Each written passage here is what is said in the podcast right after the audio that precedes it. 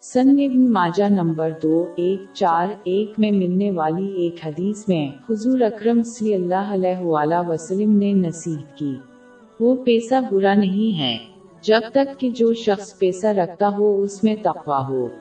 لیکن انہوں نے مزید کہا، اچھی، صحت پیسے سے بہتر تھی اور خوش مزاج ہونا ایک نومت ہے۔ مسلمان جو تقوی رکھتے ہیں، وہ ہمیشہ اپنے پیسوں کو اسی طرح خرچ کرتے ہیں جو اللہ کو راضی ہے۔ تو ان کے لیے پیسہ دونوں جہانوں میں ایک نوم بن جائے گا۔ یہ نوٹ کرنا ضروری ہے کہ صحیح طریقے سے خرچ کرنے میں ہر طرح کے حلال مفید اخراجات شامل ہیں، جو زیادتی اور فضول خرچی سے بچتا ہے۔ مثال کے طور پر، کسی شخص کی ضروریات اور انحصار کرنے والوں کی ضروریات پر۔ خرچ کرنا۔ یہ صحیح بخاری نمبر چار سفر سفر چھ میں ملنے والی ایک حدیث میں نصیب کی گئی ہے۔ اگرچہ اس قسم کی رقم ایک بہت بڑی نومت ہے، لیکن صحت مند ہونا جہاں ایک شخص اللہ پر اپنے تمام عملی فرائض پورے کرتا ہے اور تخلیق کی طرف اپنے فرائض کو پورا کرتا ہے، ایک بڑی نومت ہے۔ یہ واضح ہے، چونکہ امیر صحت سے بہتر رہنے کے لیے خوشی سے اپنا پیسہ خرچ کرتے ہیں۔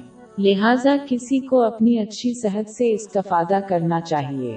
اللہ کے اطاعت کی کوشش کرتے ہوئے، اس کے احکامات کو پورا کرتے ہوئے، اس کی ممانتوں سے پرہیز کرنا۔ اور انہیں رضاکارانہ نیک ایمال انجام دینا چاہیے، جیسے جماعت کے ساتھ مسجد میں نماز پڑھنا۔ اور انہیں رضاکارانہ روزہ رکھنا چاہیے۔ ایک دن آنے سے پہلے جب وہ اپنی اچھی صحت سے محروم ہوج جائیں اور ندامت کے ساتھ رہ گئے ہیں۔ آخر میں یہ ضروری ہے کہ مسلمان مثبت خصوصیات اپنائیں۔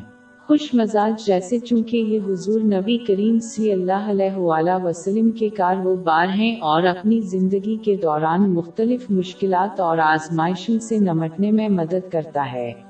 جو مثبت ذہنیت اپنائے گا وہ مشکلات کے دوران زیادہ آسانی سے صبر کر سکتا ہے۔ جبکہ جو منفی ذہنیت رکھتے ہیں، مشکلات کے وقت اللہ کی نافرمانی کرنے لگیں گے۔ ایک مسلمان کو ان گنت نومتوں کا باقاعدگی سے جائزہ لینا چاہیے جو مثبت ذہنیت کو برقرار رکھنے کے لیے ہیں۔